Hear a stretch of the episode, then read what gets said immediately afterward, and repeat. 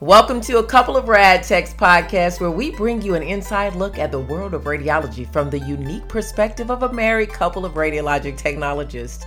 Together, we have years of experience, exactly 30 years in the field, and we are here to demystify the science of medical imaging. Radiology is the unsung hero of the medical field, providing doctors with crucial images and information that help diagnose and treat illnesses.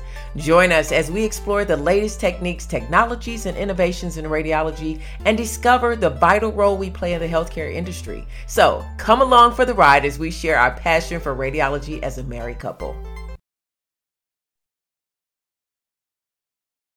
Welcome. I am Chandria Singleton of Let's Chit Chat and Travel and Wellness. I am so excited again to bring you all another episode of our radiology edition. And you're going to be surprised because this time, no, I do not have a radiologic professional, but he is his own professional in his own right. And he has made a really big impact on the radiology field. So, who is my guest today? Well, I'm going to let him tell you himself, but let me just tell you a little bit about who Tobias Gilk is and some background, and he's going to tell you the rest. So originally he was trained as an architect and he got involved in MRI safety 20 years ago. Well, through his growth and understanding of the physical environment and MRI safety and standards, he was invited to serve on the ACR's MRI safety committee about 16 years ago. And there he realized there was so much more to his understanding and to the understanding of the community's professional understanding uh, that he has now been uh, co-author of three ACR MRI Safety Committee publications. He's going to tell you all about those.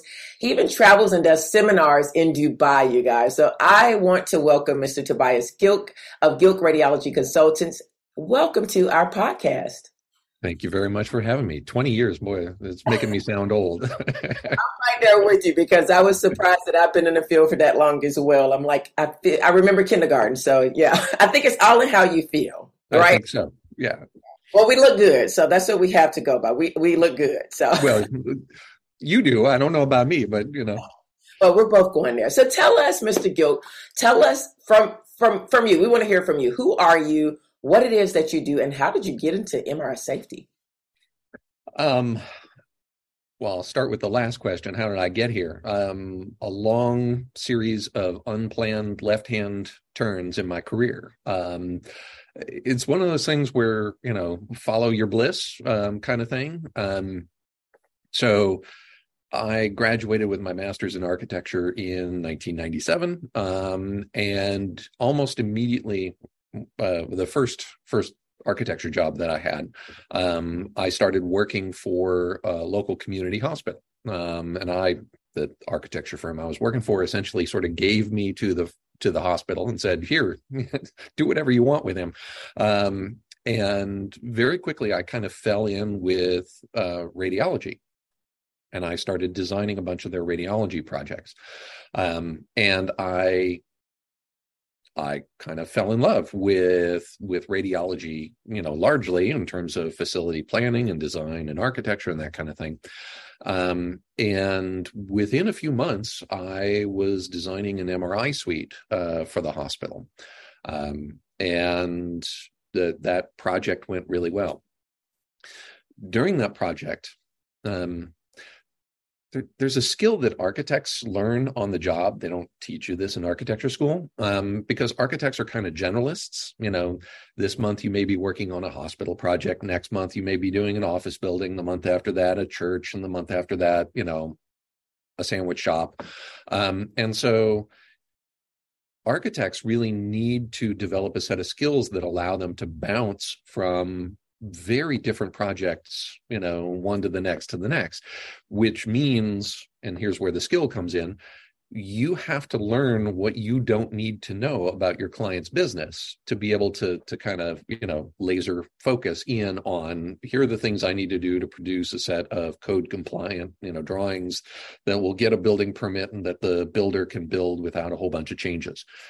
So if I knew those things, if I had those skills when I first started out and first was sort of thrown into radiology, all of the stuff that I fell in love with about, you know, radiology and clinical services and the technology, you know, particularly around MRI. MRI is the reason that you have all of these you know advanced physics stuff and you know people who historically we would have described as having the pocket protectors and having the pull out slide rules you know sort of running this industry is because they're essentially magic. You know the the what an mri is capable of doing is um, you know so advanced from from sort of a, a physics standpoint um, that that to those of us who don't come from a physics background you know it real it looks like magic.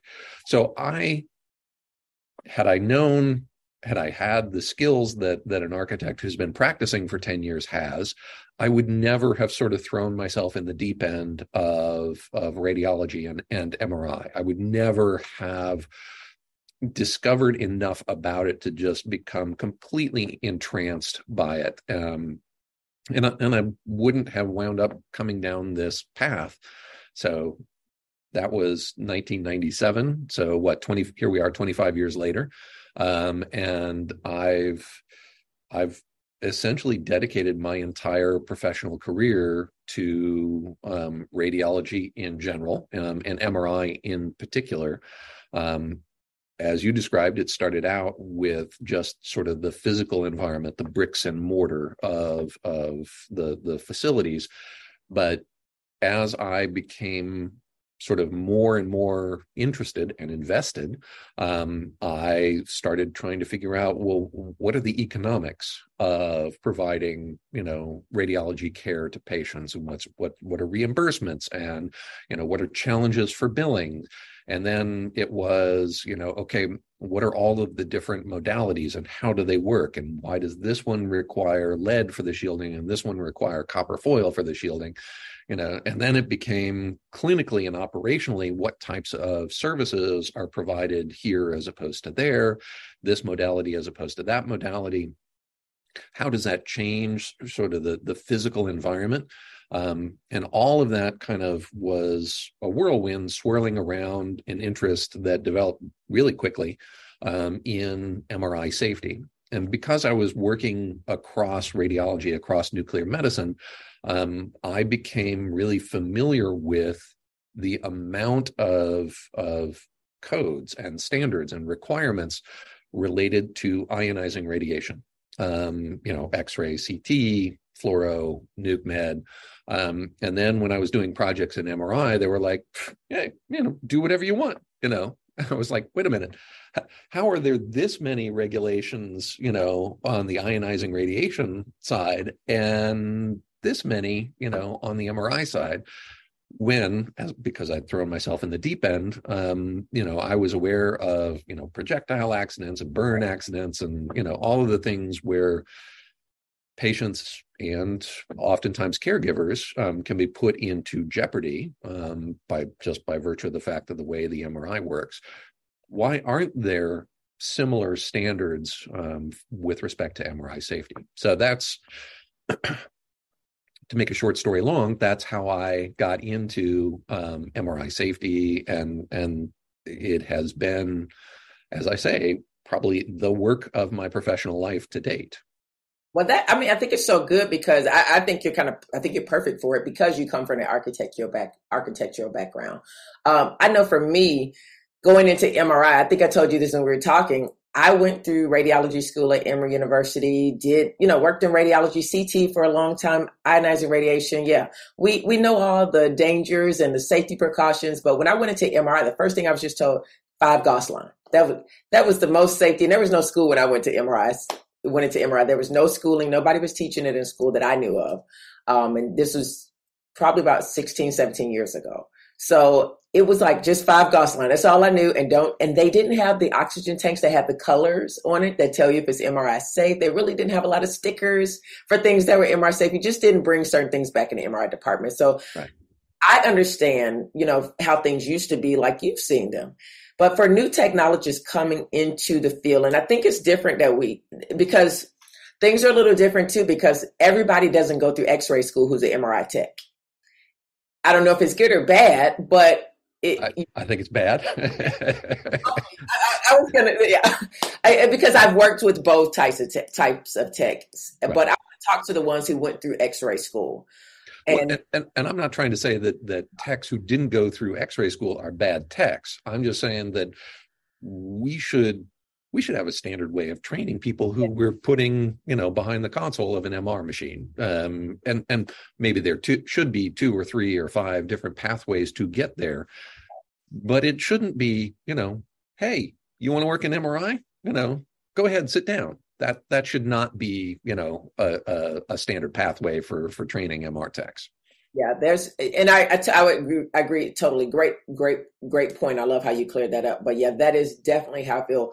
And but talking to those who went through X-ray school and understand the the, the focus on radiation safety, ionizer radiation safety versus MRI safety, because there is a big difference. We've seen a lot of accidents, small and great. I've seen them with doctors who have forgotten to take you know, at one of the best hospitals where they have detectors before you walk in the door, everybody's winded down. Mistakes happen, uh, but the education was not there on MRI safety. So, you, for new technologists coming into the field who are trained with the idea for two years or four years, radiation safety, ALARA, again, why in a synopsis, why is this so important? And what things can they do to make sure before they start sitting down just to scan to really focus on MRI safety because it's such a blip right. in education. So um, let me give a, sort of a comparison, right? Um, if we have in diagnostics, I'm setting aside, you know, therapeutics for right now, but in a diagnostic setting, if we have a really really bad day um, in terms of you know an accident and a patient gets overexposed right? A really horrible overexposure means what to that patient? It probably means that they might have you know erythema they might have sort of you know surface skin burns um, that probably like a bad sunburn will heal up in you know uh, a week or two um, it may mean that that patient has a low single digit additional lifetime risk of developing a cancer 20, 30, 40 years after that significant overexposure, right? And I, I don't mean to downplay those as negative consequences, but a really bad day in MRI is something goes flying at the patient, you know, strikes the patient, you know, pins them, crushes them, kills them, and Unfortunately, we've done that a number of times in MRI.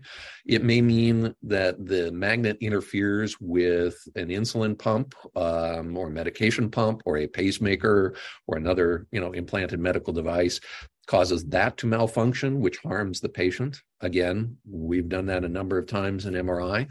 Um, it could mean that we're giving the patient, you know, first degree, second degree, third degree, fourth degree burns, resulting in, you know, amputation.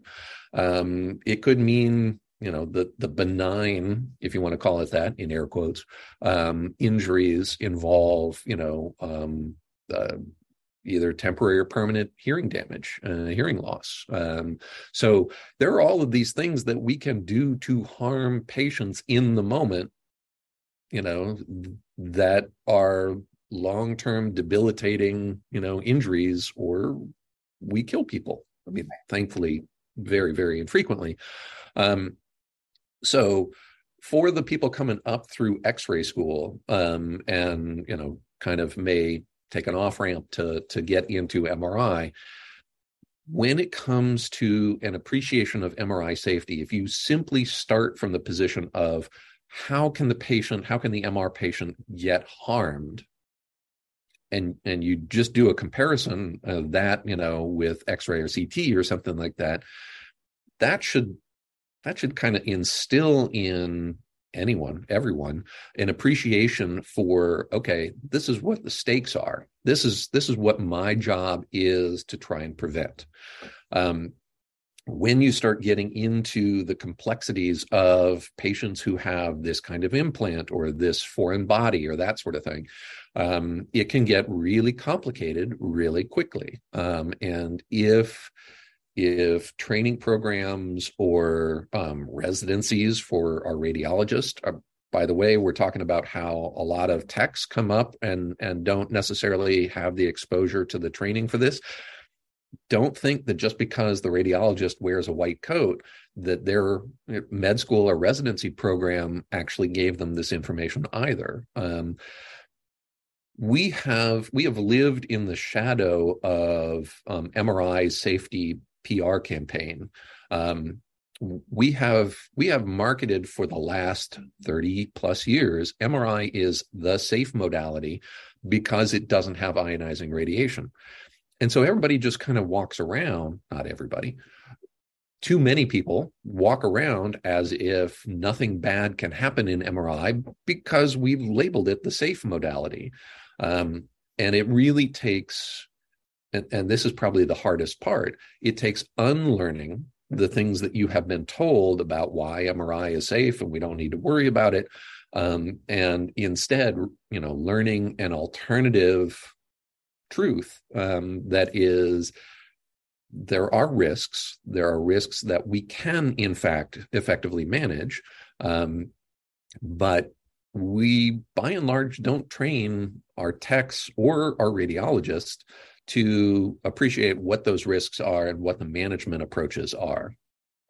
Yeah, I totally agree. And it's if you've been in the field anytime as technologists, we definitely amen what you just said because we've all been in situations where we hear the door open behind us and doctors coming in or somebody's coming in with and they haven't been screened yet, you know, and there aren't protocols placed in certain. I mean, places are getting better.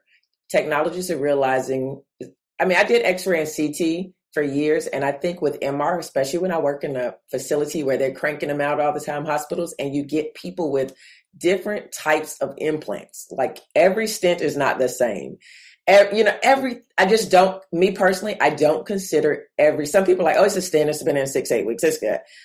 I, I just look up everything. I've never heard anybody. And that is my goal is to, you know, just to be, to treat MRI as the modality that it is. And it is not just the safe the safe modality. There's danger in everything, and I think if it was me on the table, I would want someone to go to these levels and make sure that they're trained and they understand. They take the time to to look up things because you never know what you know person or what company put what into. Each one is just not the same. So I love how uh, Gilco Radiology Associates Consultants is really trying to train not only technologists but to stay up to date on the things that are changing because now we're doing pacemakers and uh, you know we, we talk about it in the field that i remember when they first started doing these certain type of pacemakers by maker and they were all safe but all the doctors heard oh we're doing pacemakers now. And we were getting tons of people coming with older pacemakers scheduled for mris and we're like no and we literally had to get a policy in place you know, cardiologists had to step in and really talk to the doctors that no, this is not all pacemakers.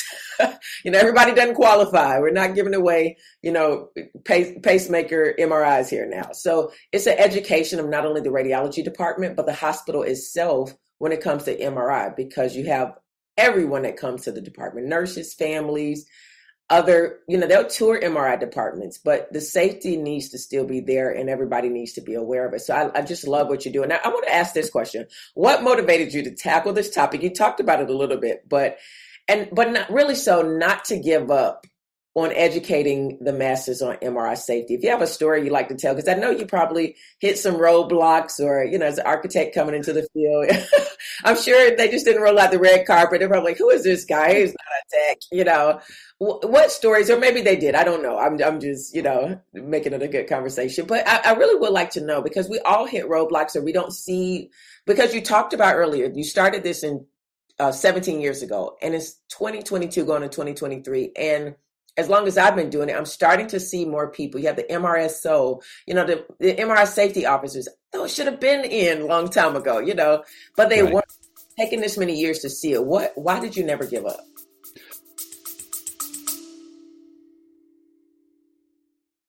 Feeling like a popsicle in the hospital? Well, ditch the hospital chills. Scrubmates, a base layer designed by a healthcare professional, understands the struggles of staying warm.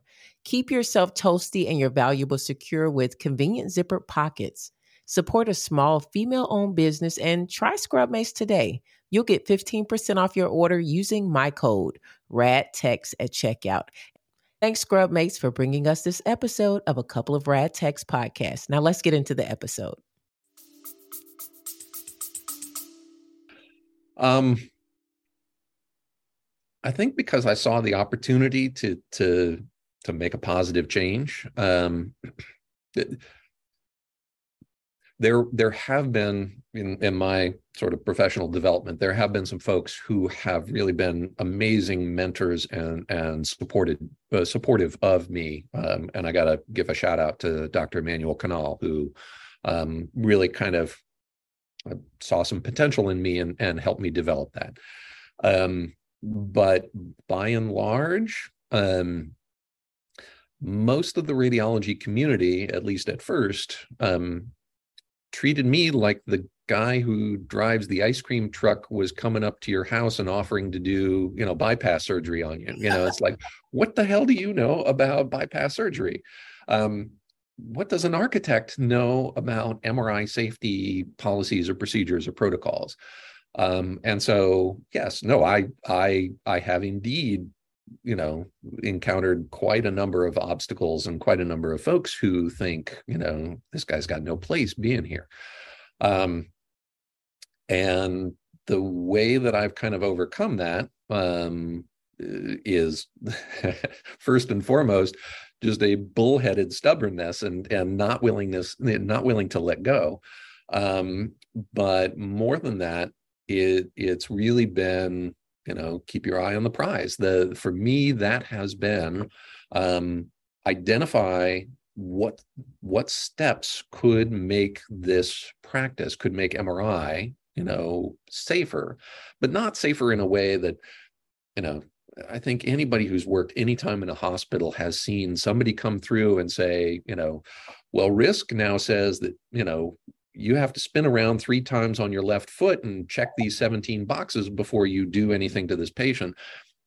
We see lots of of quote unquote safety protections that are really just sort of you know box checking you know they don't really integrate with care. And and so we develop this sense that there is there's an inherent conflict between you know somebody's going to come along and they're going to tell me something i have to do for safety and it's going to make patient care slower and it's going to you know drag me down and then people are going to be yelling at me because i'm not getting you know x number of patients through in a day. And all of that is true and all of that in my opinion is, are examples of poorly implemented safety policies the thing that I think most people in in MRI safety world don't really appreciate very well is that safety today is apart from patients simply not showing up on time for their studies safety is is probably the number one um, drag on throughput and productivity. The patient shows up you know oh they didn't declare you know prior to their appointment that they have a shrapnel or they have an implant or device or something. So we're going to set that patient aside and we're going to be looking them up. Meanwhile, the patient following them hasn't shown up yet. So the magnet's sitting empty for 30 minutes. You know, now all of a sudden, you know, we clear that patient and now we've got two patients trying to get in one magnet in one appointment slot. And the whole thing cascades from the rest of the day onward, right? And the reason that we have throughput and productivity issues in many facilities is because we manage safety of the patients poorly. And in fact, if we improve the management of patient safety, one of the, the unintended consequences is this thing that is one of the biggest bottlenecks that we can actually control begins to go away and we get better productivity out of it. Those kinds of things um, really aren't well known and well understood throughout the industry. You made the comparison between, you know, radiation safety and MRI safety. In radiation safety, you you're going to get shut down by the state or slammed by joint commission or or whoever your accrediting organization is if you don't have a radiation safety officer right? If you have a nukes program, you don't have a radiation safety officer. NRC is going to come in and they're going to pull your radioactive materials license in a heartbeat. There will not be a discussion. There won't be a, well, yes, but we were going to get to that. No conversation. They're coming in, they're pulling your, your RAM license immediately, and you are shut down. Why don't we have anything sort of similar um, on on the MR side?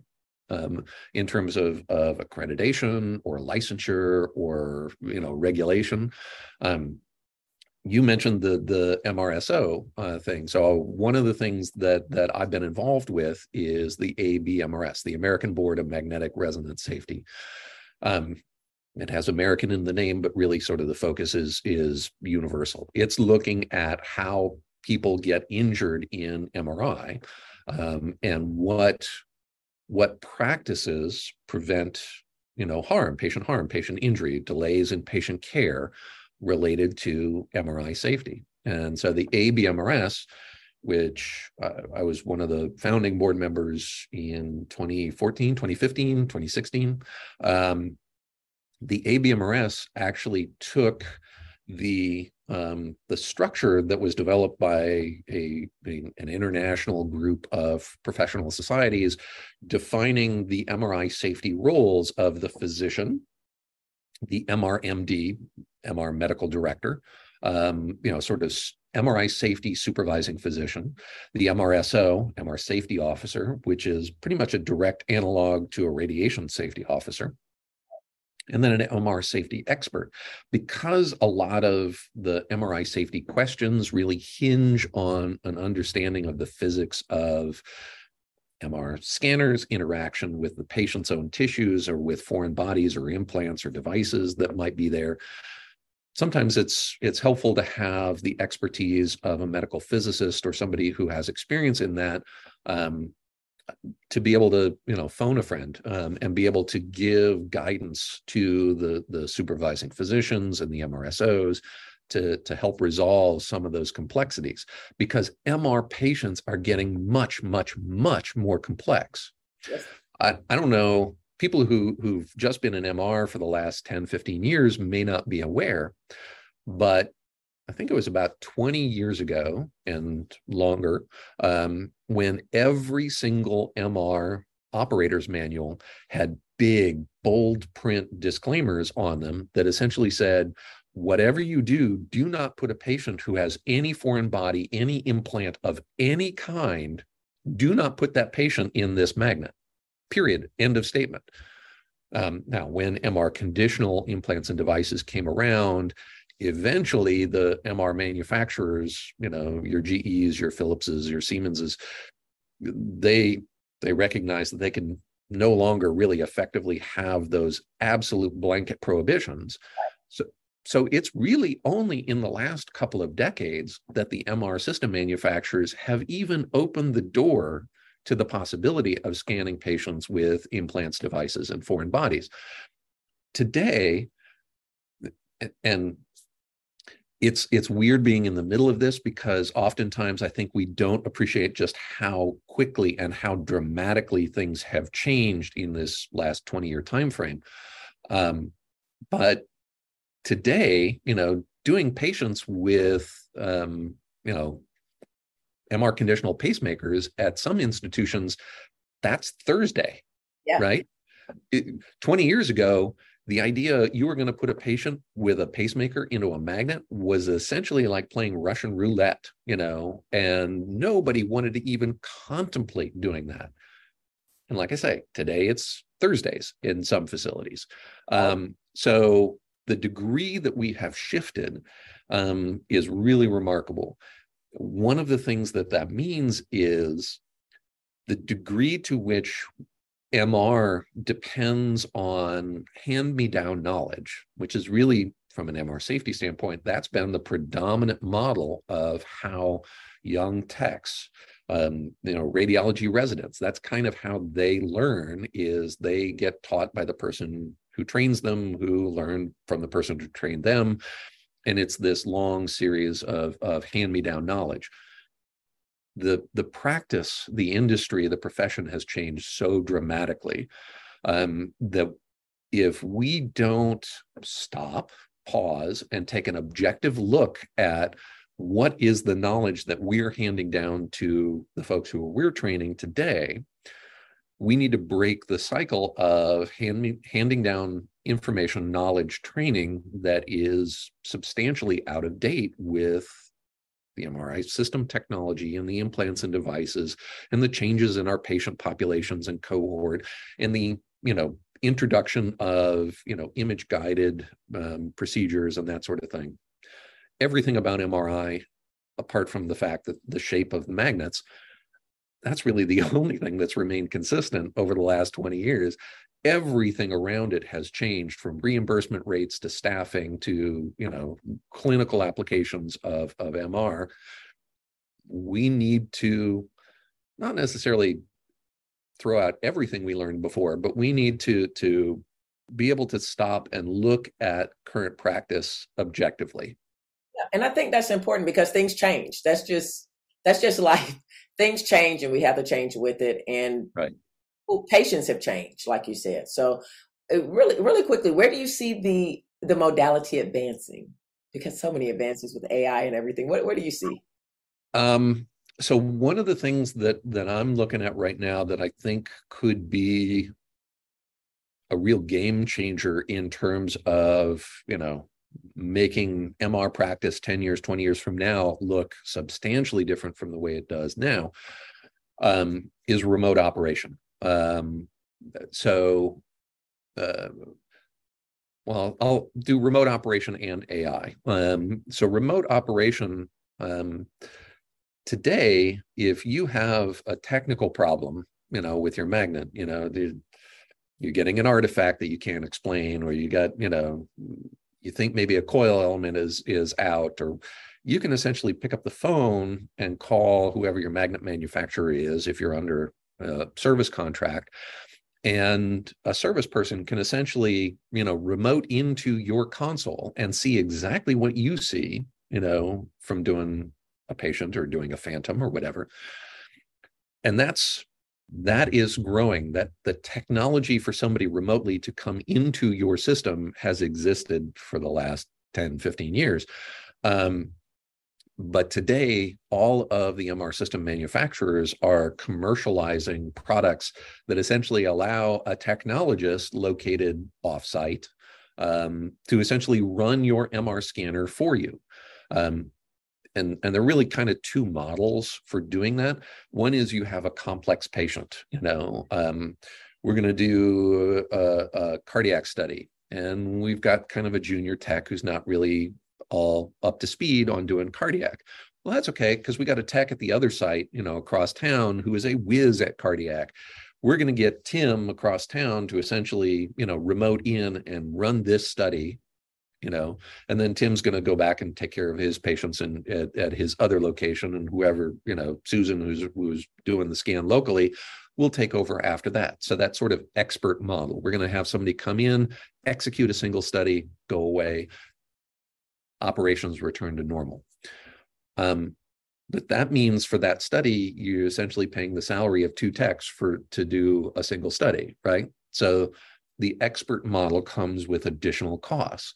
What if instead we had Tim working remotely at some sort of air traffic control center, right? And Tim is, you know, running MRI scans, maybe two, or in some cases, I've heard, you know, three or four magnets, um, you know, running those simultaneously, or, you know, so kind of interleaved as one patient gets off, off the table, they're scanning at, at a different patient. Um, that full remote operational model um, really throws, from a safety standpoint, it puts everything on its head. Um, because if you look at, at safety best practice documents like the ACR 2020 manual on MR safety, and the ACR is talking about um, releasing a new version of this um, very shortly. Um, but if you look at that and you look at all of the safety thou shalts right, that are kind of built into that document, they all assume implicitly or explicitly that it's the scanning tech who is taking responsibility for double checking the patient screening form, making sure the patient is positioned correctly, the correct coil selection, padding for the patient. Do we have MR conditional, you know, leads for our EKG, for our cardiac gating? All of those sorts of things, those responsibilities are ascribed to the the scanning MR tech. What happens when that scanning MR tech is across town and now we have a tech aide who is providing that care at the point of care? Um, we don't really have systems that describe how that's supposed to happen. So, with the really significant rebound uptick in demand for MR services post COVID, anybody who was tracking this, you know, we were slowly growing year over year. COVID came, demand for MR just fell off a cliff. Um, and what happens to all of those hospitals when MR demand falls off a cliff? They let a bunch of MR techs go, right? Well, now all of a sudden we find ourselves in what we describe as a you know kind of post-COVID world, and MR volumes are just whipsaw, you know, returning not back to where they were before, but on their way there. And now these um, these hospitals no longer have sufficient MR techs to be able to do this. There is a massive labor crunch um, in in M- MR techs, and so remote operation seems like it's um, it's one of the ways to address that that crunch because we're not also not seeing uh, trainees entering MR training programs in sufficient numbers to essentially make up for the techs who got lost, you know, because they left the profession during COVID. Um, so remote operation is is one of the potential solutions. AI is a complicating factor.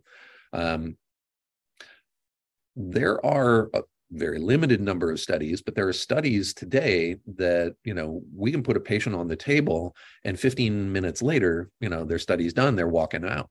Um, with AI or the promise of AI, um, being able to do you know reconstructions um you know behind the scenes be able to you know you run one sequence and it essentially gives you the visuals for two or three or five you know different pulse sequences.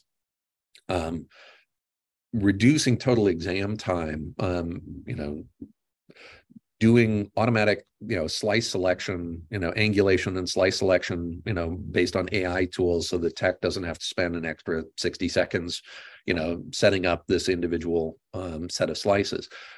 All of those things hold the promise of taking standard 40 minute you know appointment times for mr we're not going to get down to ct you know 12 minute um you know 15 minute patient times but we're going to get close and all of the infrastructure uh, associated with bringing patients to MR, getting them through MR, and discharging them on the backside.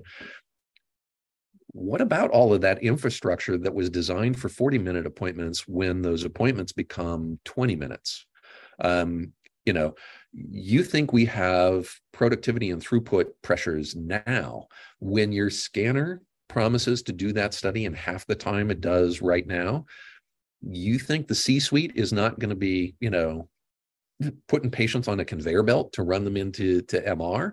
Um, they absolutely are. Um, so that presents sort of its own safety problem, particularly when we couple it with the remote operation, you know, full on remote operation. Technologically, MR crystal ball gazing um, has has a, a, for me personally, an incredible history of me being wrong more often than I'm not, than I'm right. But if we just look at the direction that the technology, the, the MR scanner technology is moving, um, the changes that are afoot that respond to absolute real, you know, clinical and operational, you know, customer hospital demand needs, um, those things are going to create follow on, you know, MRI safety concerns. Um, that really worries me because we don't have a good grasp on, you know, uh, MRI safety throughout our profession, you know, across all of the different hospitals. There absolutely are hospitals that are doing amazing jobs. And I don't mean to suggest that everybody is really struggling because there are some folks who are doing amazing, amazing work.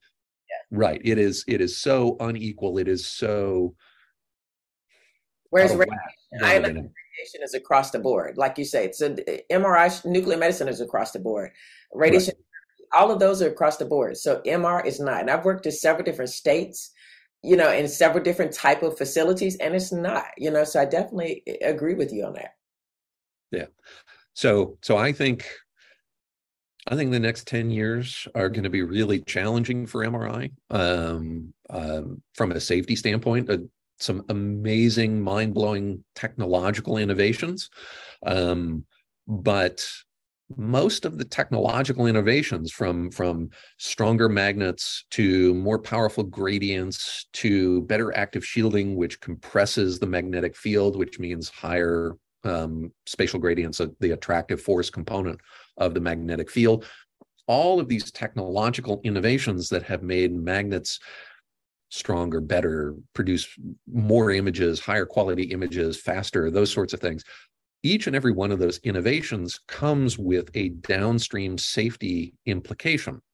Um, and the AI and you know remote operations ones uh, come with some really huge downstream safety implications. Um, my concern is that if we if we fail to be proactive enough, um, if if we try and play catch up with these changes that that I imagine are coming, um, we're going to take what today just trying to get to uniform safe practice um, with with today's technology and today's operation.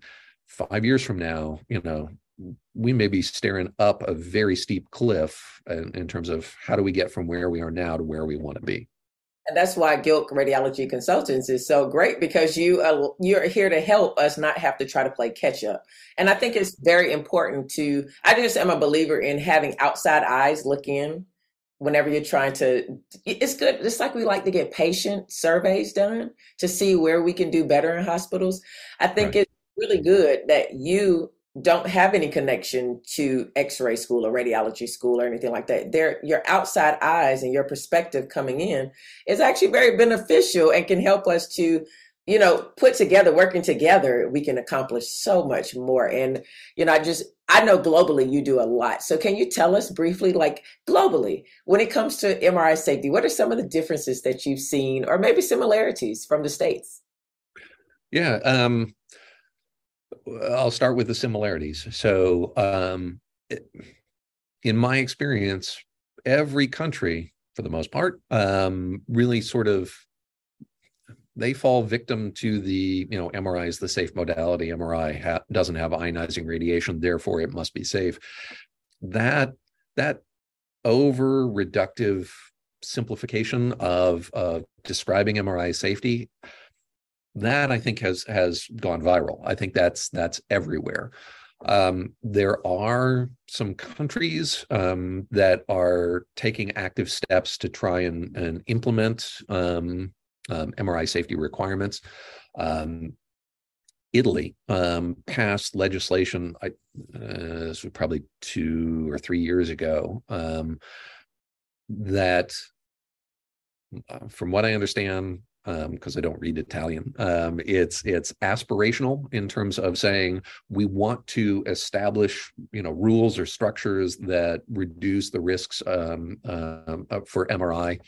It doesn't really lay out what those rules or structures are um, in in a lot of detail, um, but it's to the best of my knowledge, it's the first sort of national law that or or national initiative um, that that seeks to um, push practice um, towards towards safer elements. Um, closer to home in the U.S., um, the U.S. FDA, for the longest time, um, didn't require implant or device manufacturers to to get MR conditional labeling unless they wanted to market the product as being safe in MR. You want to make claims about the safety for MR, you have to get MR conditional labeling. Well, the proliferation of implants and devices in our patients, pretty much anything you put in anybody at this point is likely to wind up in a magnet or that patient's going to get referred for an MR.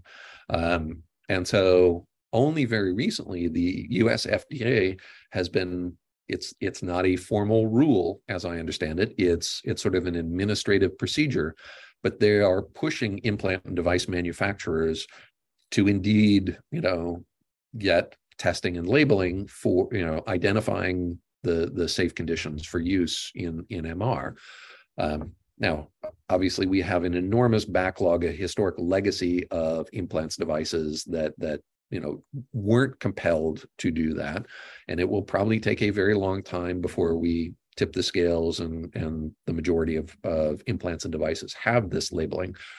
But it's a start. It's a move in in the right direction. Um, so there are small, sort of isolated success stories um, or or positive developments. Um, but by and large, um, you know, internationally, um, MRI safety regulation um, is is pretty weak. I will um, I will throw out a, a kudos. Um, the Ministry of Health in Saudi Arabia actually is developing has developed a a safety checklist um, that um, they're now using at government MRI facilities um, that is really remarkable. Quite honestly, it blows the stuff that you know Joint Commission and ACR blows the stuff that they're doing out of the water. Um, so we are beginning to see, you know, sort of sprinkled uh, uh, across the globe um, organizations, you know, national structures beginning to address this. Um, and I'm hoping that that those efforts continue and become sort of more uniform and cohesive um, internationally, um, and so that the the smart stuff that that we know reduces accidents, reduces injuries, you know, uh, increases and improves patient access whether that's you know advanced MRI safety training, um, whether that's certification for you know the, the, these various MR safety roles, whether it's the development of policies and procedures that really reflect international best practices from from a safety standpoint hopefully we begin to see more and more of that really as i say become you know uniform standard uh, throughout our profession well, I believe with all the work that Gilk Radiology Consultants has been doing over the years, we see what is happening in the field and everybody working together. I know that it is going to just go up from here. So I want to thank you so much, but I know you just finished hosting a three three day event in Dubai. If you know, how can people work with Gilk Radiology Consultants and what do you have upcoming? Oh, um, so so my consulting work really kind of uh, uh, breaks into three categories. Um, you mentioned the course, so I do trainings. Um, that was a you come to the training. Um, um I also work with facilities where I essentially bring training to the facilities, to the techs, to the rads, to both.